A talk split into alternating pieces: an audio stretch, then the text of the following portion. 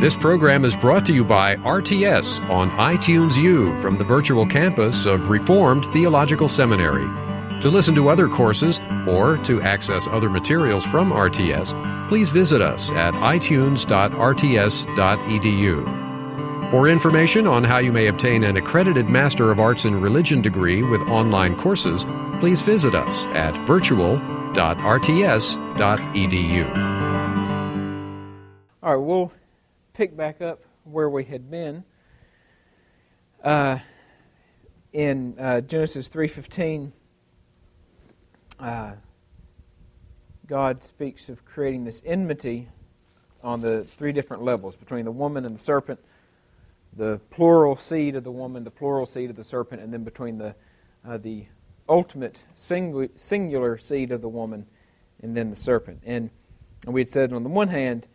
Um, that uh, points to this uh, enmity that always is between God's people and the world. And then the uh, a further thing to note about this enmity and the the importance of uh, the enmity um, within covenant theology is that you when things are beginning here in Genesis three fifteen, you realize uh, from the very pronouncement of the covenant of grace as a covenant.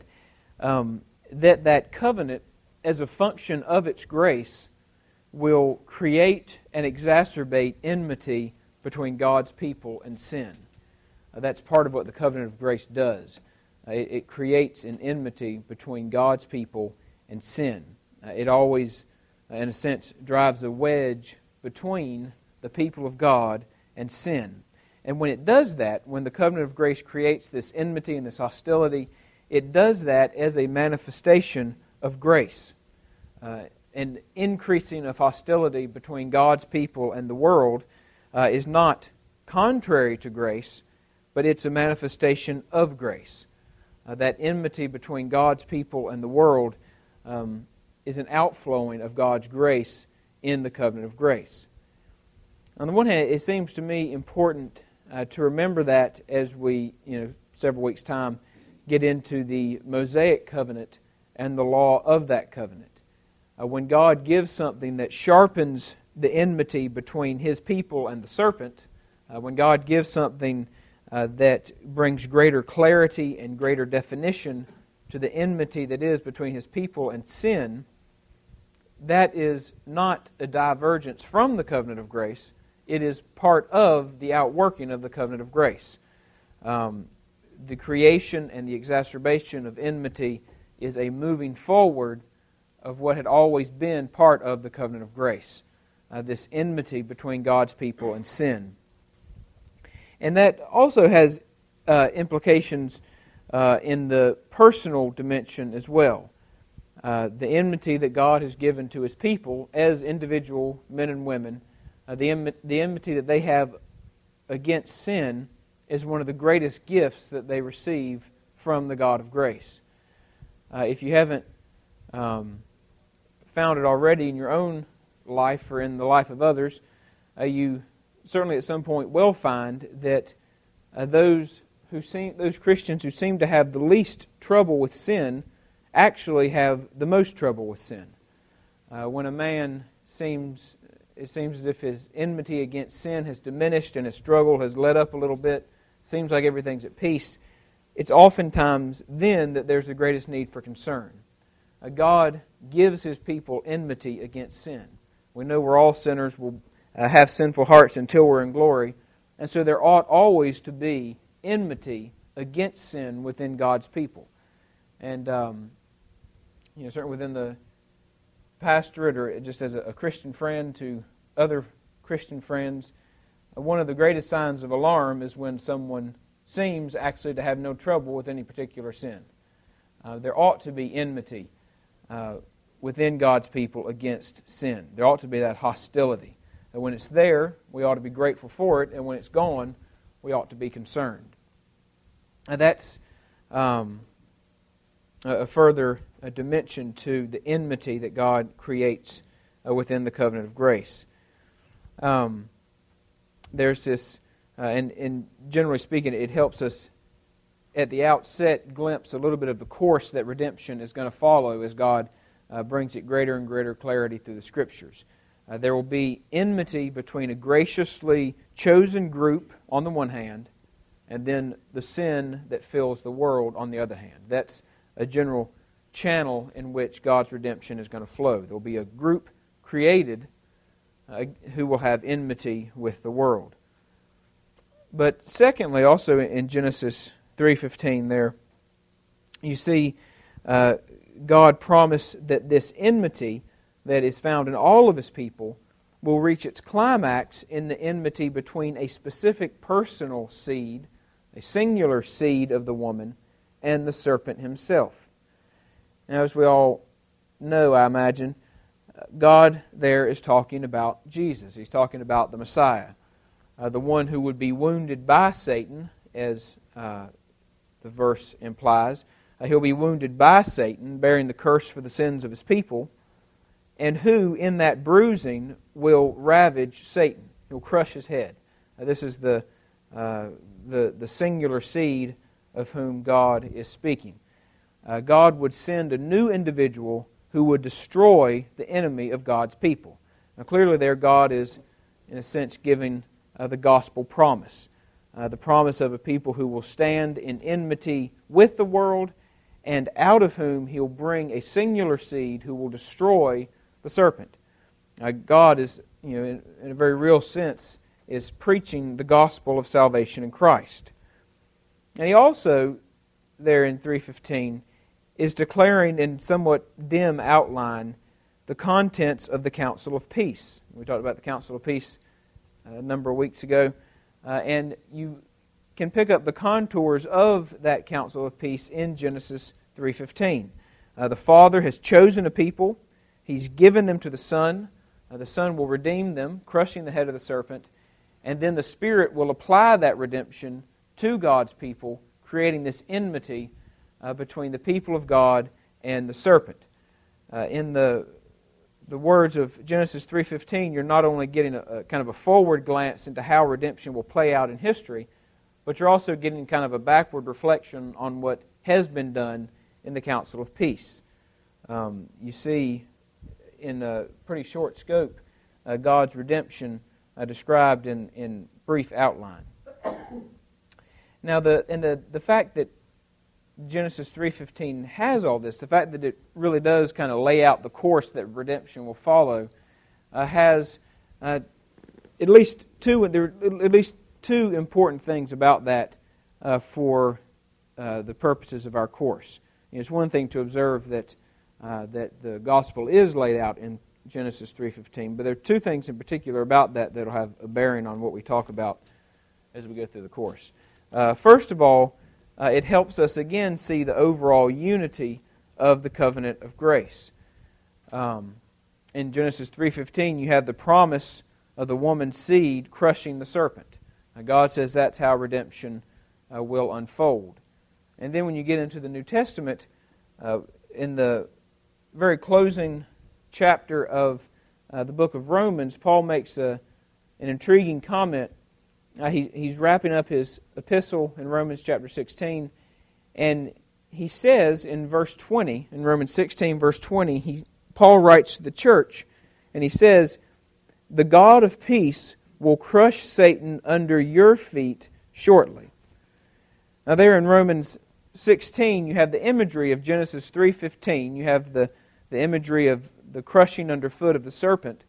And Paul says that the crushing will be done by the church.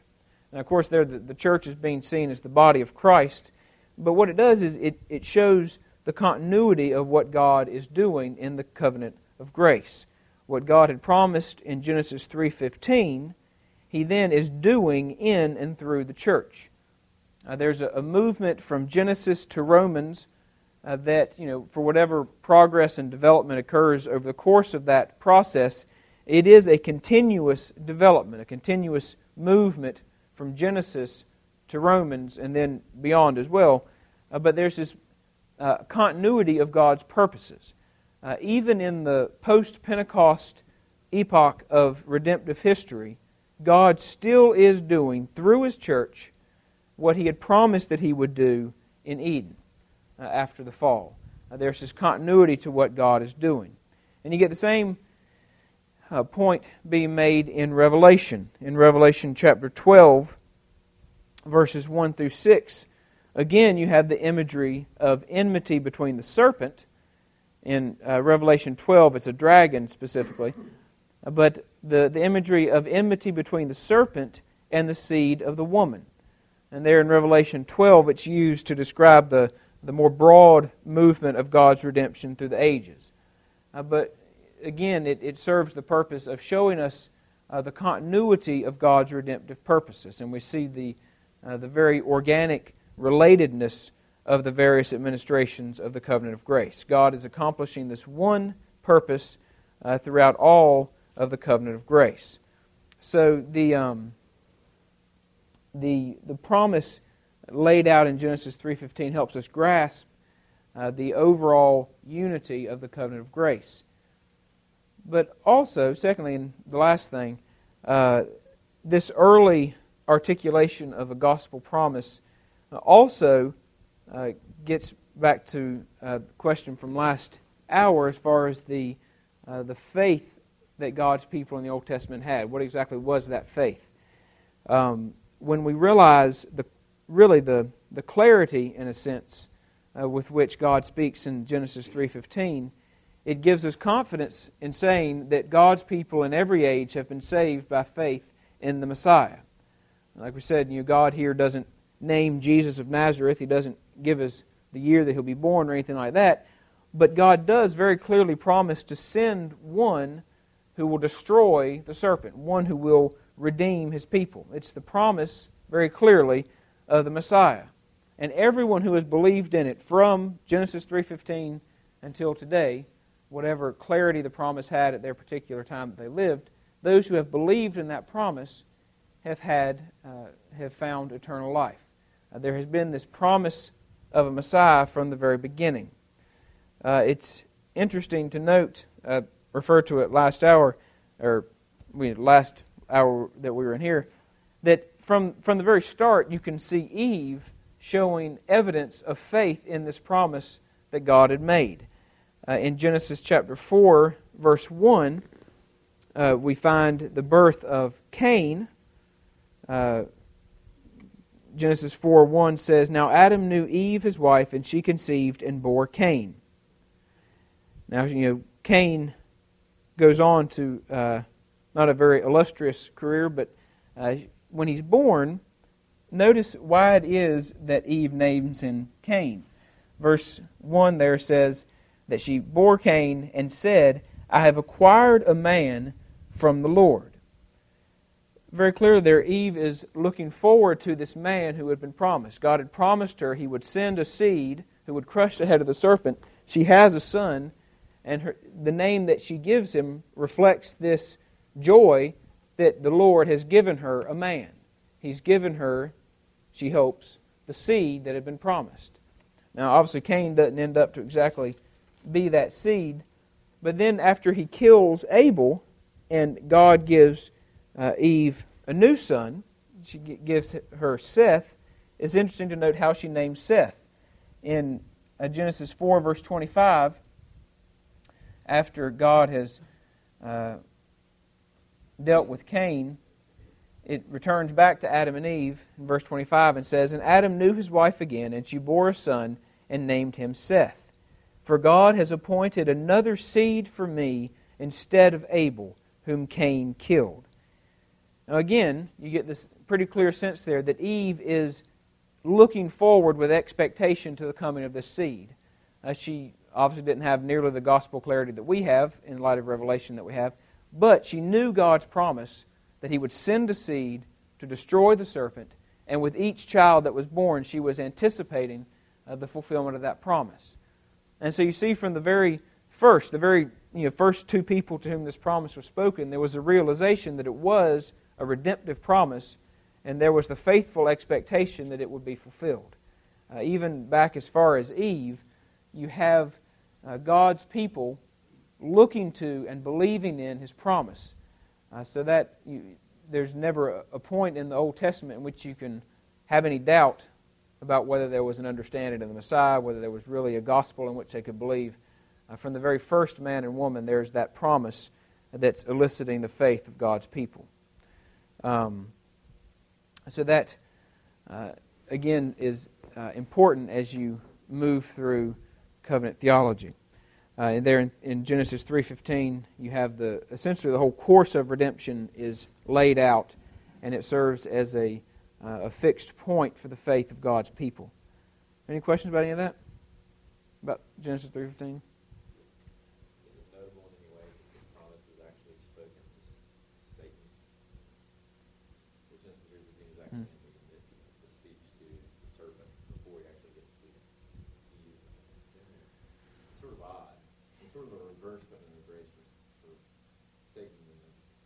Yeah. It, it, is interesting. I, I don't know of any um, particular significance to it. Um, I'm sure that you know somebody might uh, have uh, some opinion on why it does, but I, th- I think if, if, nothing else, um, by articulating their hope in that part of the curse, well, in a sense, it, by, by putting it there, each part of the curse that God announces is fully a curse on the one to whom he speaks it. Because, like you say, it's kind of a reverse covenant of grace to the serpent because it brings about his destruction. And so it's being spoken in the context of covenant curse. It's spoken to him because it's the curse we brought down on him. And then when you get to verse 16, where God is speaking to the woman, um, it's all that's said to her pertains to curse rather than to blessing, uh, at least directly. And the same with Adam in the second half of 17 down through 19. Um, basically, it, if, if nothing else, by being spoken to the serpent, everything that God says, even the blessing that will come to his people, is spoken in the context of a curse for the breaking of the covenant. Which, you know, keep the, the, from the confusion of God speaking to Adam and telling him both blessing and curse at the same time. I don't know if that, that there's that, at least that element to it.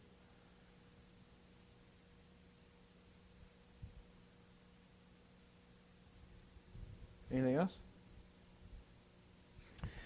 All right. Well, that's uh, Genesis three fifteen. Like I say, it's uh, the first temporal disclosure of the covenant of grace, and it uh, shows us a lot about the covenant of grace and also lays out the sort of pattern in which the rest of it, uh, the rest of the, the, unfolding of the covenant of grace will go.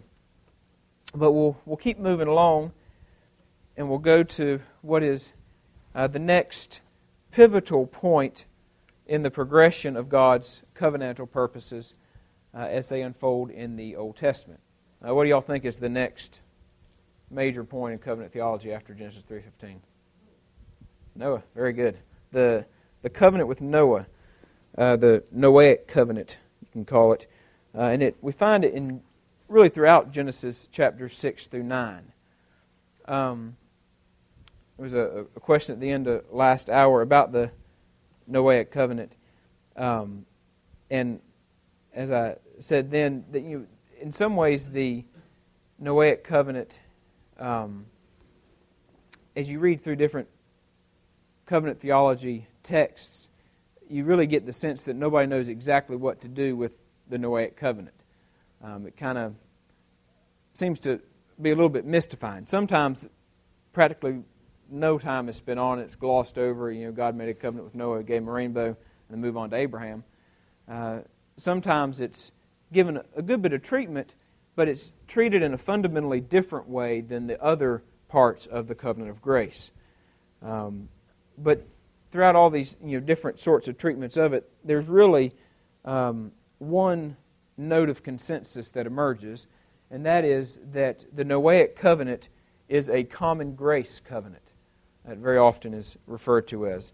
Uh, it's seen as pertaining mainly, uh, or even in some cases, depending on who you're reading, pertaining entirely to common grace, uh, to things that, in a manner of speaking, things that impact the reprobate in the same way and to the same extent that they impact uh, the elect. Uh, the Noahic covenant is seen as basically just pertaining to common grace elements within creation, uh, specifically the, the preservation of time and of the created order. In other words, most often the Noahic covenant is seen as having precious little to do with redemption. Uh, it's grouped under the covenant of grace, but it's kind of put there because it comes after the fall, not because it necessarily has anything to do with redemption.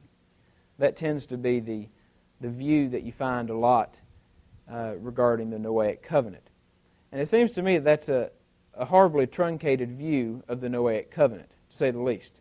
Now, certainly, the Noahic covenant does have a lot to do with common grace, you know, the preservation of the seasons and time and the keeping of the world from another flood is, you know, important for all of humanity. There is a lot of common grace within the Noahic covenant, but it also has extraordinarily more to it than just that.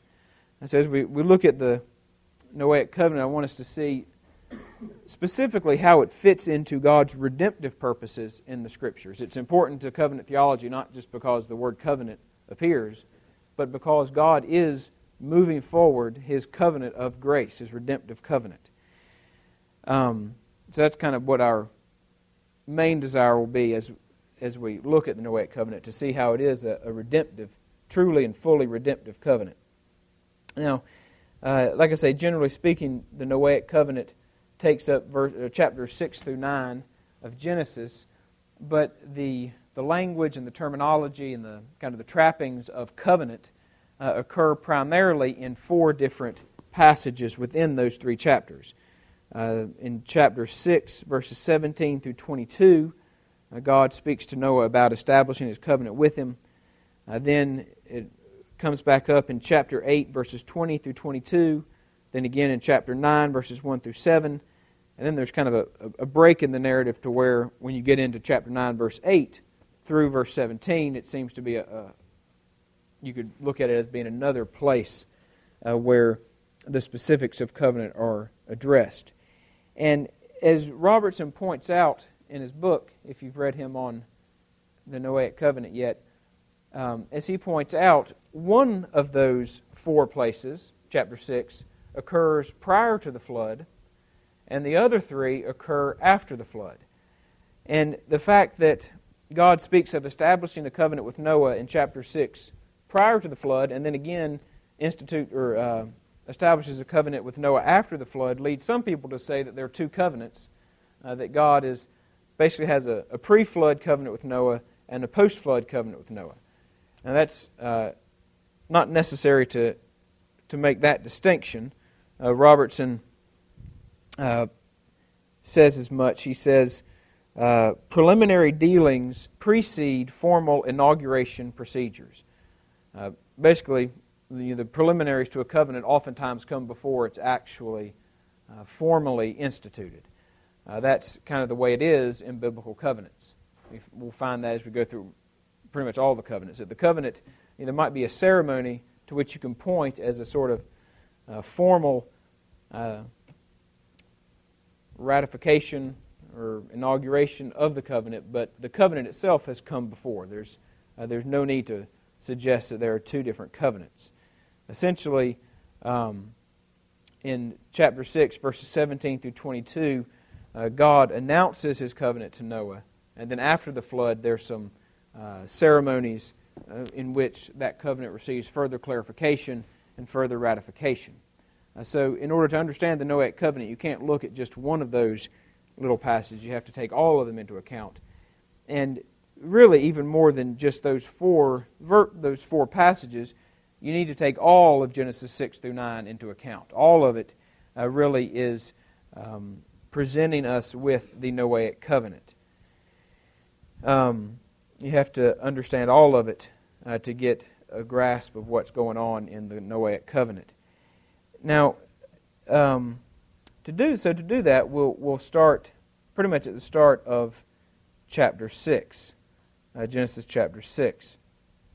Now, we just were uh, discussing uh, last hour Genesis 3.15 and how God had revealed his eternal covenant of grace there. Uh, God had essentially said he would redeem his people and he would judge his enemies. He would maintain the seed of the woman, he would bring about the ultimate seed of the woman, and he would crush Satan. So, you know, God has made this promise that he'll redeem his people and he'll destroy his enemies in judgment. And as you move forward from Genesis 3:15, as you get into Genesis chapter 4 and Genesis chapter 5, uh, that promise, that covenant promise, for the most part, seems pretty much intact. Uh, in Genesis chapter 4, Cain murders Abel, but then God gives Eve a new son, Seth. So the, the seed of the woman is still intact, so to speak. And we saw a minute ago how Eve is looking to Seth uh, for the fulfillment of God's promise. Then you get into chapter 5, uh, and you get the genealogical descent of essentially, really, the seed of the woman. These generations of righteous men who God is maintaining. So, the, again, the promise of 315 seems intact. But then when you get into chapter 6 of Genesis, things get a little bit hairier than they had been. Uh, in chapter 6, verses 1 and 2, uh, you get this somewhat mysterious account of the sons of God marrying the daughters of men. Now, you, there's a, a, good bit of disagreement over exactly what that means. You who, who, were the sons of God and who were the daughters of men? Uh, people uh, disagree about that. It seems to me most likely that the sons of God are the men of the line of Seth, essentially the, uh, the men of the seed of the woman, while the daughters of men are the daughters of Cain, or the daughters of the seed of the serpent.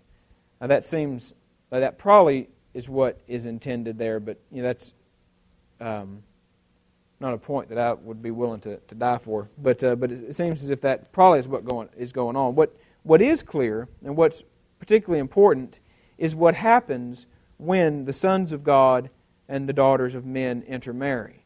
Essentially, what occurs, as you, you see in chapter 6, is that the wickedness of man becomes all pervasive. Uh, prior to Genesis chapter 6, there seems to have been at least some degree of distinction, uh, fairly obvious distinction, between the seed of the woman and the seed of the serpent, uh, even down to the fact that you can trace this lineage uh, of men that include, in chapter 5, that includes a number of notably righteous men. Uh, Enoch, for example, who uh, walked with God. There there's a, a distinguishable group of the seed of the woman. But then when you get into chapter 6 and this intermarriage of the uh, sons of God and daughters of men, that obvious distinction seems to be lost. It seems as if now all men have become wicked, and therefore all men are essentially ripe for judgment. Uh, the, the universal pervasive wickedness that you find is probably put most clearly in verses 5 and 6 of Genesis chapter 6. Starting in verse 5, it says, Then the Lord saw that the wickedness of man was great in the earth, and that every intent of the thoughts of his heart was only evil continually. And the Lord was sorry that he had made man on the earth, and he was grieved in his heart. And there in uh, verse 5, you know, shows us that the wickedness of man has become extre- exceedingly great, uh, that every thought of his heart is only wicked all the time. Uh, uh, many of you have had Hebrew. Uh, you know, you're familiar with the fact that uh, to the Hebrew mind and within the Hebrew language, uh, to speak of someone's heart is to speak of essentially their comprehensive inner being. Uh, someone's heart represented the inner man, so to speak. So, t- for the scriptures there in verse 5 to say that every thought of man's hearts were only wicked all the time is essentially to say that all of man was rotten in the very seat of their being. Uh, the, the, the core of who they were was rotten. Uh, in verse 6, uh, the scriptures say that this wickedness was so intense that, verse 6, the Lord was sorry that he had made man on the earth, and he was grieved in his heart. Now, there, uh, the scriptures are using what you what is known as anthropopathic expressions. Essentially, yeah. no, you good.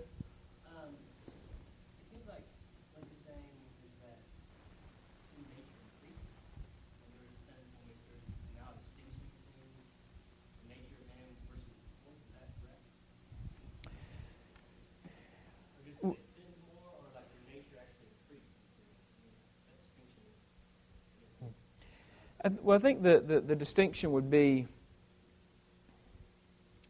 uh, to, I guess, to, to draw a, a, a parallel. Um, in a church, in a, in a society with a, a healthy church, so to speak, you know, all, all men are sinners. But there, if, if, the, if there's a church where the, where the gospel is being preached, there's sincere believers, um, although all men are sinners, there's a noticeable distinction, one would hope, between the church and the world. And there's, you know, uh, there's a, um, a pretty clear distinction. You can tell who are believers and who aren't. That seems to have been the case that obtained, you know, in, for instance, in Genesis chapter 5. You know, all these men listed there um, were sinners. They had a sinful nature uh, through the fall. But they, they evidently lived lives of a degree of sufficient uprightness to where they were clearly God's people. I mean, even like I mentioned, Enoch evidently was a man of such uh, profound uh, righteousness that in 524 it says Enoch walked with God and he was not, for God took him. And he was a, a man of piety. So there, there seems to have been, a, a, although all men were sinners, a, a noticeable distinction between those who were the seed of the woman and those who were not. Yeah, not the not the nature man. Yeah, I hope I didn't give that impression. Whereas.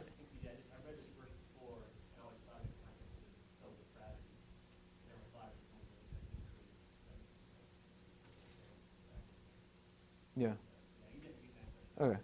Yeah, yeah. It seems like what was going on is, I mean, it, it, essentially what what you can see in a lot of countries today, um, if you want to look at it that way, um, or in, in our own society, that if you were to step back and critically and honestly look at it, there doesn't seem to be much difference between the church and the world, the seed of the serpent and the seed of the woman.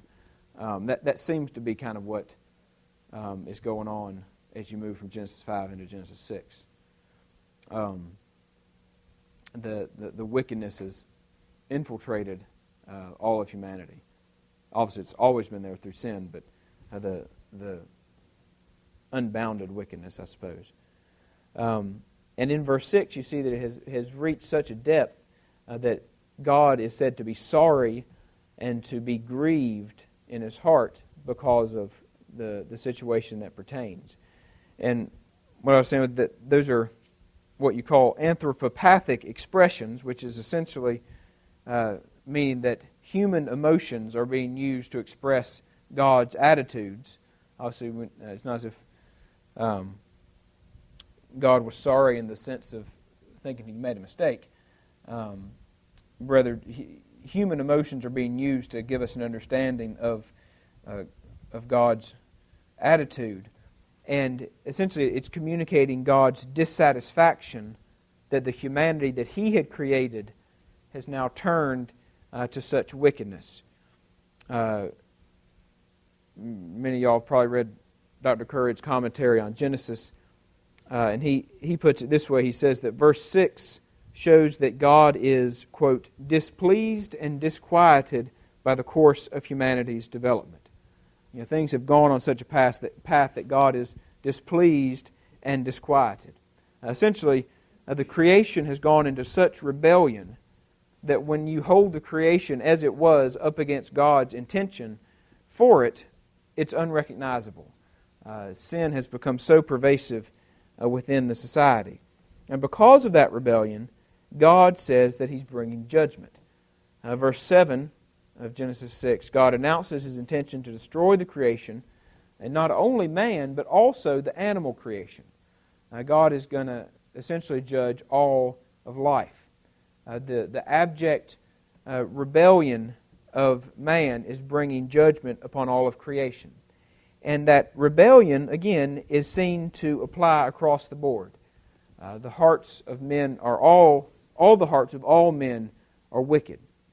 But there is this one man who stands out from the rest. Uh, back in chapter 5, verse 28, you had met a man named Lamech, and he has a son and names him Noah in verse 29. Now, it seems, even from the, the fact that uh, Lamech gives Noah the name Noah, uh, as you see in 529, he names him Noah, saying, This one will comfort us concerning our work and the toil of our hands, because of the ground which the Lord has cursed. Uh, there's in the in the name that he gives to his son, there seems to be some indication that Lamech had uh, some sort of uh, pious hopes, uh, but we know that certainly Noah uh, goes on uh, to be a, a, notable a notable man. He, he kind of he's mentioned there in the genealogy in 29, but then he come in 529, but then he comes back up in chapter 6. Uh, you know, the start of chapter 6, you have this spiraling wickedness of men and God's declaration that He's going to judge that wickedness. And then you get to verse 8, uh, chapter 6, verse 8, and it says, But Noah found grace in the eyes of the Lord. In a humanity of pervasive wickedness, Noah finds grace. Uh, he stands out from the rest. Now, the, that simple fact is critical to understanding the Noahic covenant. Uh, creation is mired in this universal, unmitigated wickedness, and Noah finds grace.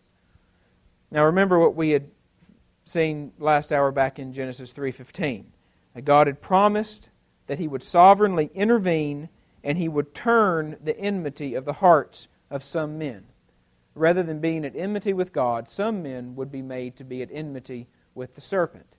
And God has done that with Noah. And God is fulfilling his promise uh, with and in Noah.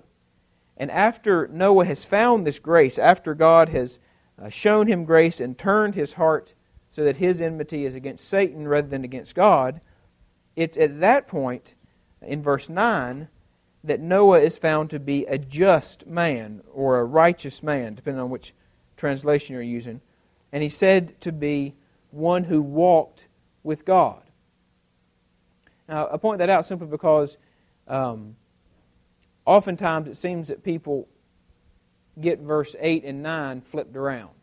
Uh, they read Genesis chapter 6 as if verse 9 comes before verse 8, as if Noah was a righteous man and therefore God decided to spare him and judge everyone else. But, you know, simple fact, verse 8 comes before verse 9 uh, Noah didn't find favor because of his righteousness.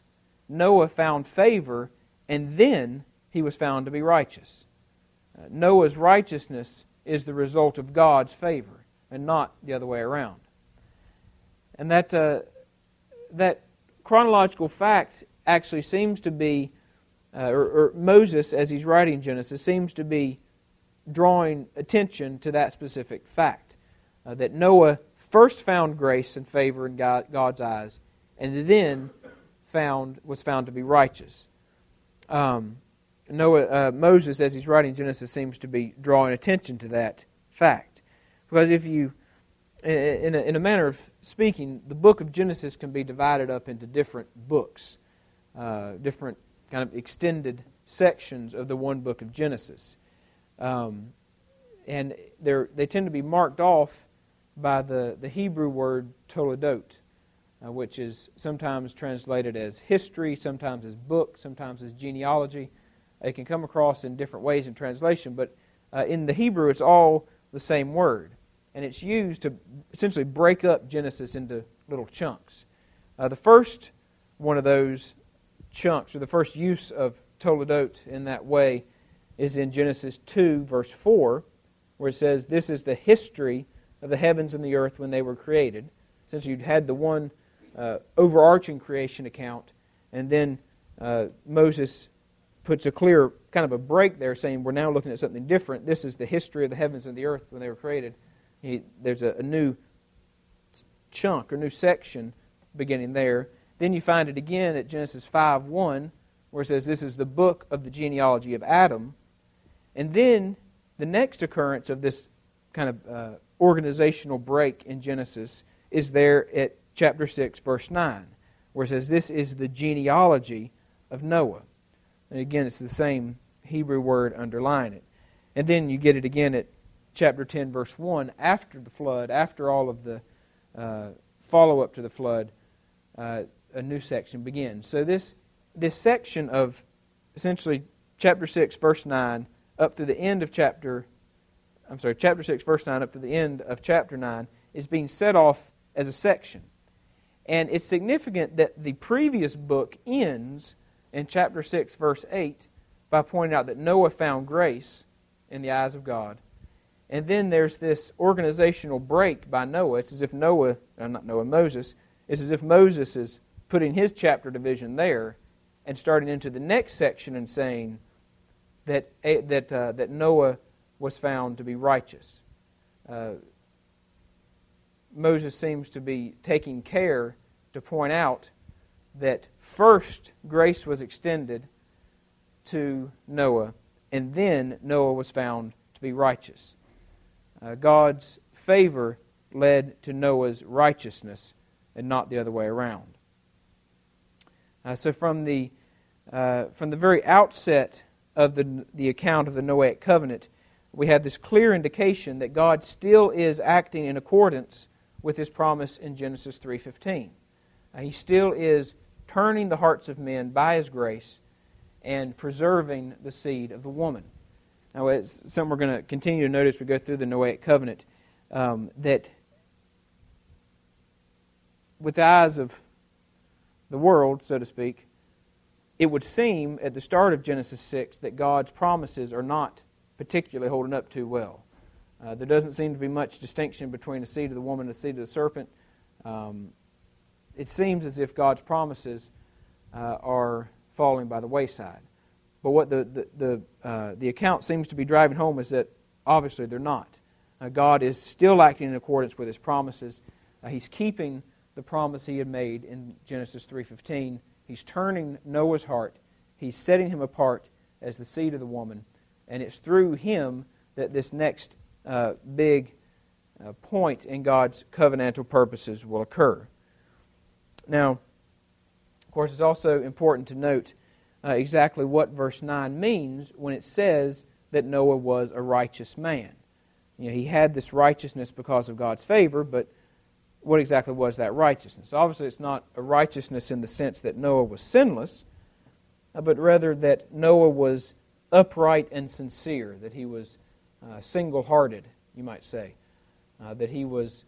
Uh, he believed in the promises of God. Uh, he uh, observed his responsibilities to God. he was a man who was seeking after the Lord. God had turned his heart and his enmity was against the serpent and not against God. And no sooner has the, have the scriptures told us this in chapter 6, verse 9, but we then, very quickly, in verses 11 and 12, the scriptures remind us again, as if we had forgotten, that this makes Noah utterly unique among humanity. Uh, back in Genesis 1:28, God had told, had told mankind to fill the earth with his descendants. They were to, you know, to, uh, to uh, recreate and fill all the earth with people. But in 6.11, uh, Genesis 6.11, you see that Adam's descendants have actually only filled the earth with violence. Uh, instead of filling it with men and women to worship and serve God, uh, humanity has filled the world with violence. Uh, there's this distinction again being driven home uh, that Noah stands in distinction from the rest of humanity. He uh, is a man of righteousness, and other men are men of violence. And that, again, is, is making clear to us the graciousness of God's choice of Noah. and the, the graciousness of that choice is, again, made clear in verse 18, chapter 6, verse 18 uh, which is one, one of the key verses, perhaps the key verse uh, in the Noahic covenant. Uh, in chapter 6, verse 18, God says to Noah, But I will establish my covenant with you. Do y'all, do y'all remember us having mentioned that verse before? Genesis 6, 18? What, what, do y'all remember what we said about it? That's right. It's the first time that covenant, that the term covenant is used in the scriptures. But uh, do you remember what we said um, was noteworthy about that first occurrence?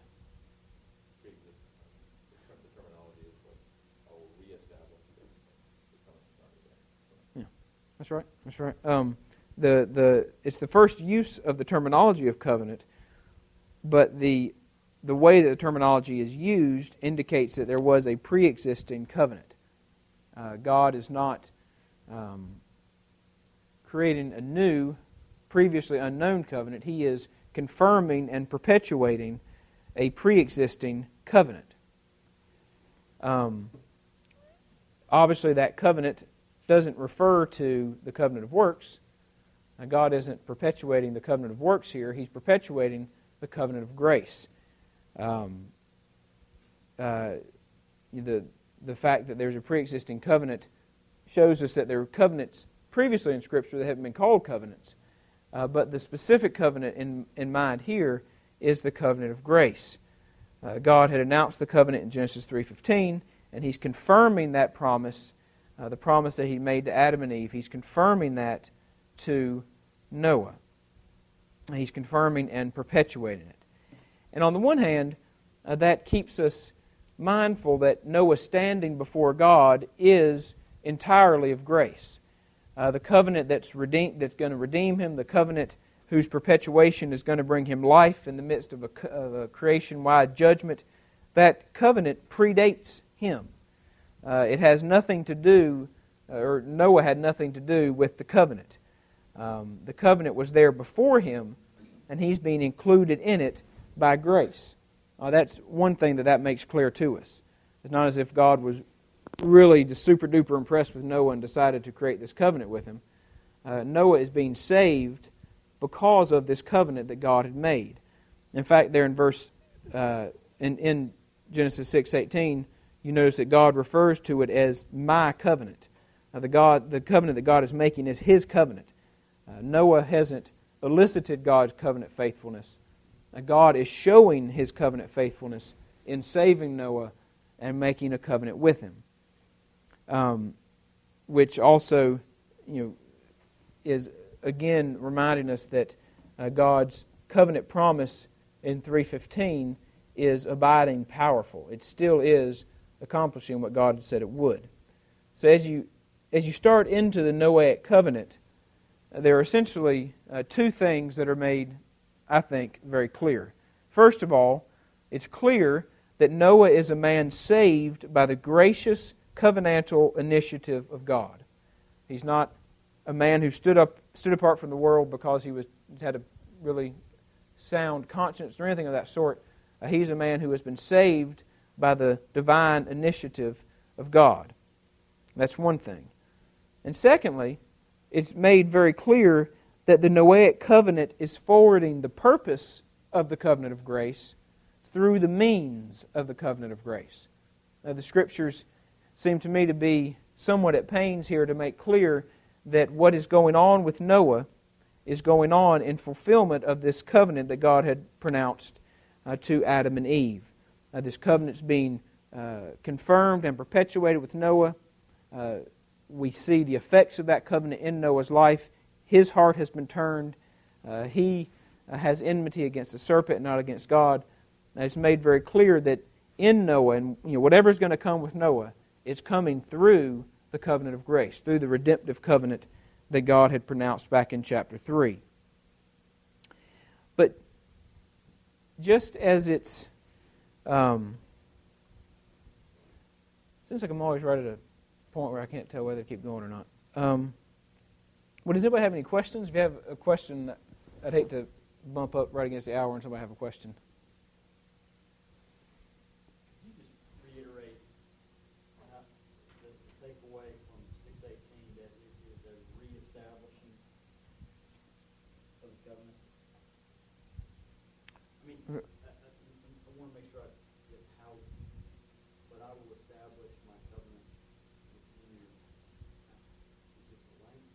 Oh, yeah, yeah, that's what that's what you're asking. Yeah, the uh, it's it's the first uh, occurrence of berit in in the scriptures, um, but there, generally speaking, three main ways that berit is expressed uh, throughout the Old Testament.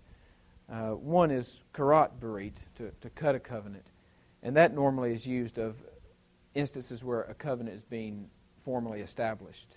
Um, for instance, one of the kind of the prototypical examples in Genesis 15, uh, where uh, God's covenant with uh, specific the, the, the specific manifestation of the covenant of grace with Abraham is being um, inaugurated there, and it's the covenant is being cut.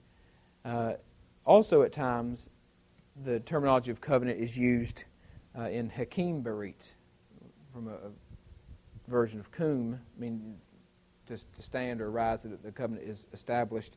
And it's used in instances in which a previously existing covenant is being confirmed. Um, I mean, like a, you know, it, it's already it's already there. It's been established, but it's just being confirmed and perpetuated. And in 618, uh, the the language used is Hakim berit. So there's some covenant predating this that's being confirmed with God or by God with Noah.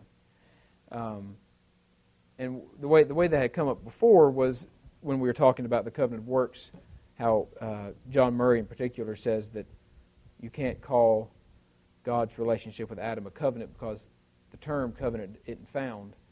Um, when you when you realize that the first time it is used, the language presupposes that it's been there before, even if the word hasn't been.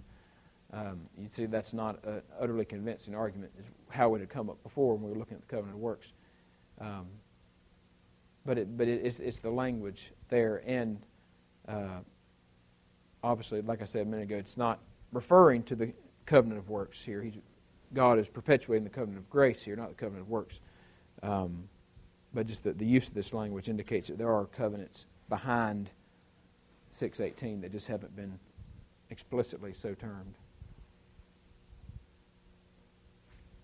So, do you have a question? Okay.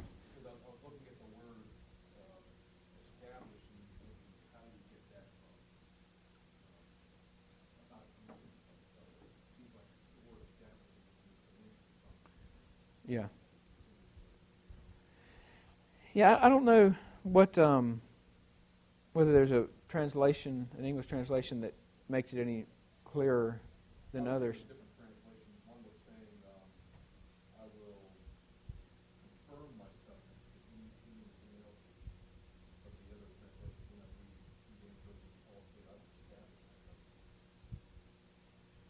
Hmm. Yeah.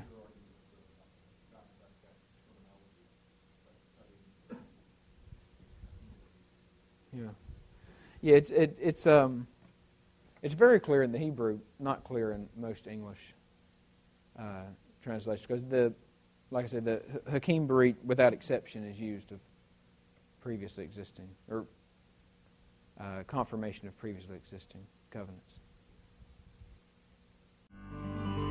The preceding program has been brought to you by RTS on iTunes U from the virtual campus of Reformed Theological Seminary and may not be reproduced or disseminated in part or in whole for sale or for profit without expressed written consent.